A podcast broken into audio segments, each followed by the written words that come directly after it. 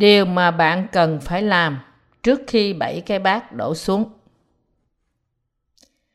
Khải Huyền đoạn 16 câu 1 đến câu 21. Trong những tai họa của bảy cái bát, tai họa thứ nhất là đau nhất, tai họa thứ hai là biển trở nên huyết và tai họa thứ ba là nước trở thành huyết. Tai họa thứ tư là tai họa khiến người ta bị đốt cho đến chết từ sức nóng của mặt trời. Phân đoạn chính nói rằng vị thiên sứ thứ tư trút bát mình trên mặt trời thì mặt trời được quyền lấy lửa làm xém loài người. Điều này nói với chúng ta rằng Đức Chúa Trời sẽ dời mặt trời gần lại với trái đất và thiêu đốt mọi trạng thái sống của nó cho đến chết. Khi Đức Chúa Trời cho phép điều này xảy ra, thì không ai có thể thoát khỏi sức nóng thiêu đốt của mặt trời, cho dù người đó có đào một cái hầm dưới mặt đất và trốn ở đó đi nữa, hay mở máy lạnh thật cao để chuẩn bị cho tai họa này, thì họ cũng không thể làm ngừng tai họa này của Đức Chúa Trời. Tất cả bọn họ sẽ không có chọn lựa nào khác ngoài chịu chết. Chúng ta có thể tưởng tượng điều này sẽ xảy ra với họ khi lúc tai họa này xảy đến. Da của họ sẽ bị lột, thịt bên trong họ sẽ bị nấu đỏ, tan ra và thối rữa. Sau đó mọi người sẽ chết vì bị ung thư da. Tuy nhiên, cho dù họ bị thiêu đốt cho đến chết từ sức nóng của mặt trời, người ta vẫn không ăn năn tội lỗi của họ. Tai họa của Đức Chúa Trời thật là kỳ diệu. Tuy vậy, những người này vẫn không chịu ăn năn cho dù họ phải ở dưới tai họa này.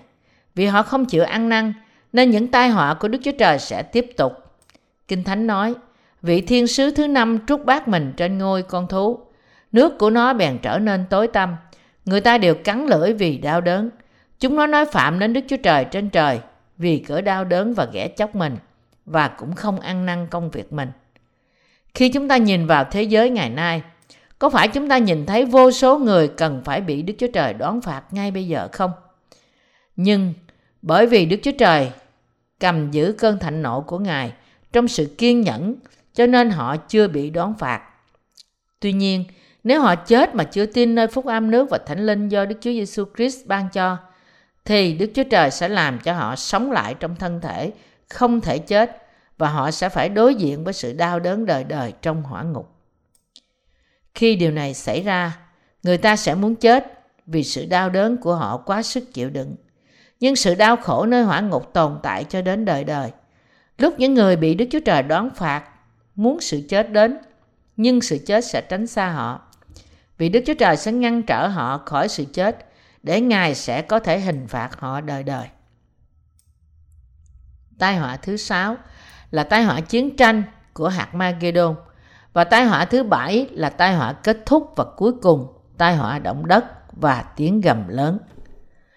Câu 17 đến câu 21 nói với chúng ta rằng, vị thiên sứ thứ bảy trút bát mình trong không khí, thì có tiếng lớn trong đền thờ vang ra, từ ngôi đến mà phán rằng, xong rồi liền có chớp nhoáng, tiếng sấm và sấm vang và động đất dữ dội. Động đất lớn lắm đến nỗi từ khi có loài người trên đất chưa hề có như vậy. Thành phố lớn bị chia ra làm ba phần, còn các thành của các dân ngoại đều đổ xuống. Và đức chúa trời nhớ đến babylon lớn, đặng cho nó uống chén thạnh nộ của ngài. Mọi đảo đều ẩn trốn, các núi chẳng còn thấy nữa. Những cục mưa đá lớn nặng bằng một ta lân ở trên trời rớt xuống trên loài người. Loài người bèn nói phạm đến đức chúa trời, bởi cớ tai nạn mưa đá ấy, vì là một tai nạn gớm ghê. Phân đoạn ở trên nói với chúng ta rằng, khi đức chúa trời đổ bát thứ bảy xuống, thì một cơn động đất lớn sẽ ập xuống trái đất, cả thế giới sẽ bị chia làm ba, và những thành bị đổ xuống chẳng để lại một cái nào còn nguyên khi thế giới này ở dưới cơn thạnh nộ của Đức Chúa Trời, mọi đảo và núi sẽ biến mất. Núi Hy Mã Lạp Sơn sẽ vẫn còn. Khi điều này xảy ra không? Dĩ nhiên là không. Tất cả những ngọn núi cao sẽ biến mất ngay trước mắt những người còn sống. Mọi ngọn núi trên thế giới này sẽ tan biến mất không để lại dấu vết nào. Phân đoạn trên cũng nói với chúng ta rằng những cục mưa đá lớn, mỗi cục nặng khoảng 45 kg, sẽ rơi xuống đất có ai có thể sống sót qua những cơn động đất và tiếng gầm lớn này không? Khải quyền đoạn 18 nói với chúng ta rằng cơn giận của Đức Chúa Trời đổ xuống những người không tin Ngài và những người bác bỏ lời Ngài. Một số người trong thế giới này nói rằng như thể họ là thần thánh vậy. Tôi sẽ không bao giờ ở dưới cơn thạnh nộ của Đức Chúa Trời, cũng như tôi sẽ không bao giờ bị Ngài đoán phạt. Tuy nhiên, sự đoán phạt của Đức Chúa Trời đổ chính xác trên loại người đầy sự kiêu ngạo và không hiểu biết này. Chúng ta phải tin rằng thế giới này sẽ biến mất khi nó bị tấn công bởi tai họa bảy cái bát do Đức Chúa Trời đổ xuống.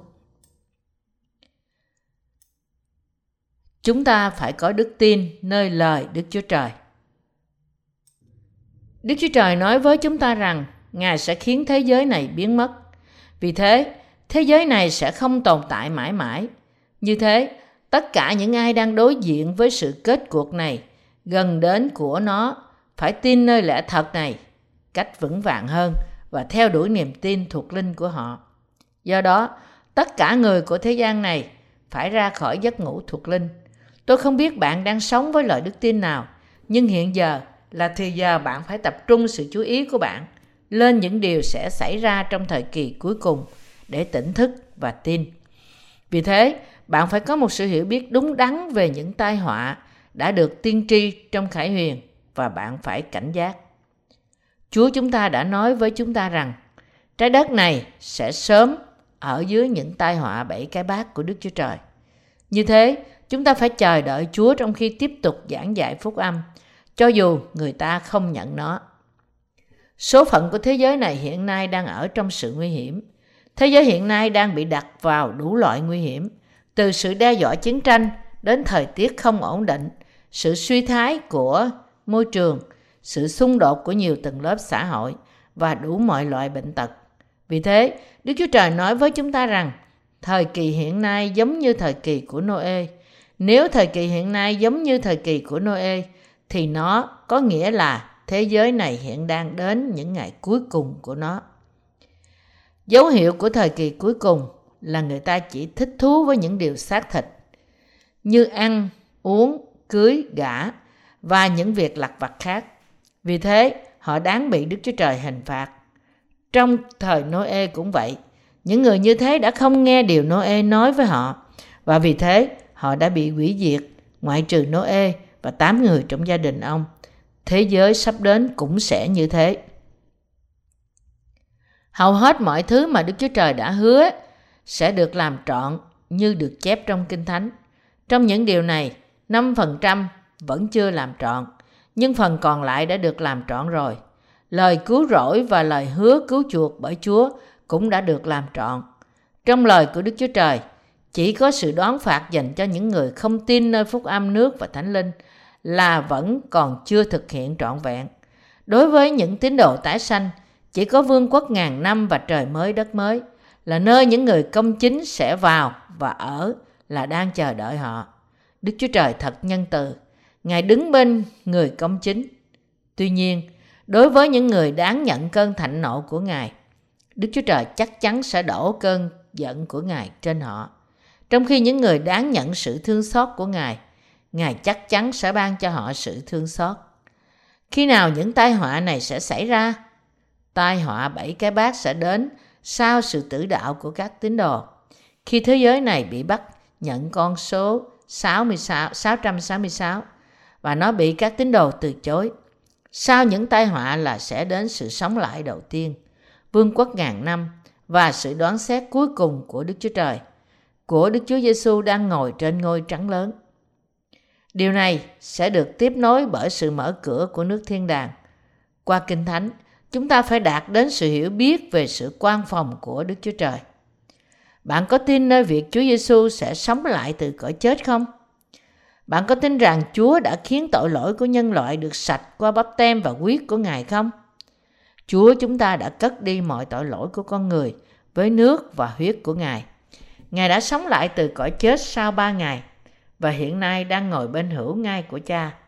Như thế, tội của những người tin nơi Đức Chúa Giêsu Christ đã được sạch và vì Đấng Christ đã sống lại từ cõi chết nên họ cũng sẽ được sống lại.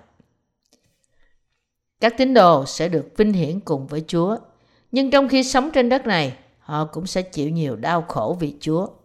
Nhưng những sự đau đớn trong thời gian hiện tại này không đáng so sánh với sự vinh hiển đang chờ đợi họ. Vì sự vinh hiển này là điều duy nhất đang chờ đợi các tín đồ tái sanh. Do đó, các tín đồ chẳng có gì phải lo lắng về tương lai. Điều mà người công chính phải làm là sống hết cuộc đời còn lại của họ vì phúc âm và sống bởi đức tin. Chúng ta phải dâng mình cho công việc cứu rỗi linh hồn và không được đi theo thế gian. Hãy dâng cuộc đời còn lại của chúng ta cho Đức Chúa Trời. Tôi lo lắng rằng có thể ai đó trong vòng chúng ta sẽ phản bội phúc âm. Bất cứ ai phản bội phúc âm nước và thánh linh cuối cùng sẽ chối từ Chúa. Mặc dù chúng ta yếu đuối, nhưng nếu chúng ta tin và đi theo phúc âm nước và thánh linh do Chúa thiết lập, thì chúng ta sẽ có thể sống bởi đức tin. Các tín đồ không được sống chỉ bởi sự khôn ngoan và sức mạnh của riêng họ.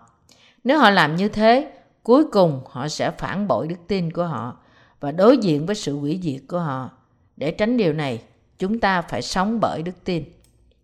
Tại sao Chúa chúng ta cho phép con người nhận dấu hiệu 666? Đây là để phân biệt giữa lúa và lúa lép. Trước khi cho phép các tín đồ thăng thiên, điều đầu tiên Đức Chúa Trời phải làm là tách rời lúa và lúa lép ra cách rõ ràng. Đây là cuộc chiến thuộc linh do các tín đồ chiến đấu. Như thế, các tín đồ không được trốn tránh cuộc chiến chống lại kẻ thù của Đức Chúa Trời. Nếu họ ngần ngại chống nghịch lại Satan, thì họ sẽ nhận một cú đánh chết người từ Satan. Vì thế, tất cả các tín đồ phải chiến đấu cho cuộc chiến thuộc linh, dù là vì chính bản thân họ. Tất cả những cuộc chiến thuộc linh do các tín đồ tham chiến đều là công bằng. Để đi theo Đức Chúa Trời, mỗi tín đồ phải chống lại và chiến thắng Satan và đầy tớ của Đức của hắn. Các tín đồ phải chiến đấu vì nước Đức Chúa Trời. Họ cũng phải chịu bắt bớ vì nước Đức Chúa Trời và vì người thế gian ghét bỏ. Việc các tín đồ được cho cơ hội chiến đấu vì Chúa chính là một điều tốt. Nếu cơ hội chiến đấu vì Đức Chúa Trời được ban cho bạn, bạn nên cảm tạ Ngài vì điều đó. Một cuộc chiến như thế là cuộc chiến tốt lành vì nó là cuộc chiến vì sự công chính của Đức Chúa Trời. Đức Chúa Trời giúp đỡ người công chính. Không còn bao nhiêu ngày nữa trong cuộc đời của chúng ta. Hy vọng và cầu nguyện của tôi là tất cả chúng ta nên sống chiến đấu trong cuộc chiến thuộc linh và làm công việc thuộc linh cho đến ngày chúng ta đứng trước mặt Chúa trong những ngày còn lại của cuộc đời chúng ta. Khi ngày của Chúa trở lại, tất cả chúng ta hãy tự tin đứng trước mặt Ngài. Khi Ngài đến, khi Ngài ấy đến, Chúa sẽ lao ráo nước mắt của chúng ta và cho chúng ta sống trong một nơi bình yên, là nơi chúng ta không còn khóc, không còn chịu khổ, cũng như tội lỗi không còn tìm thấy trong chúng ta nữa.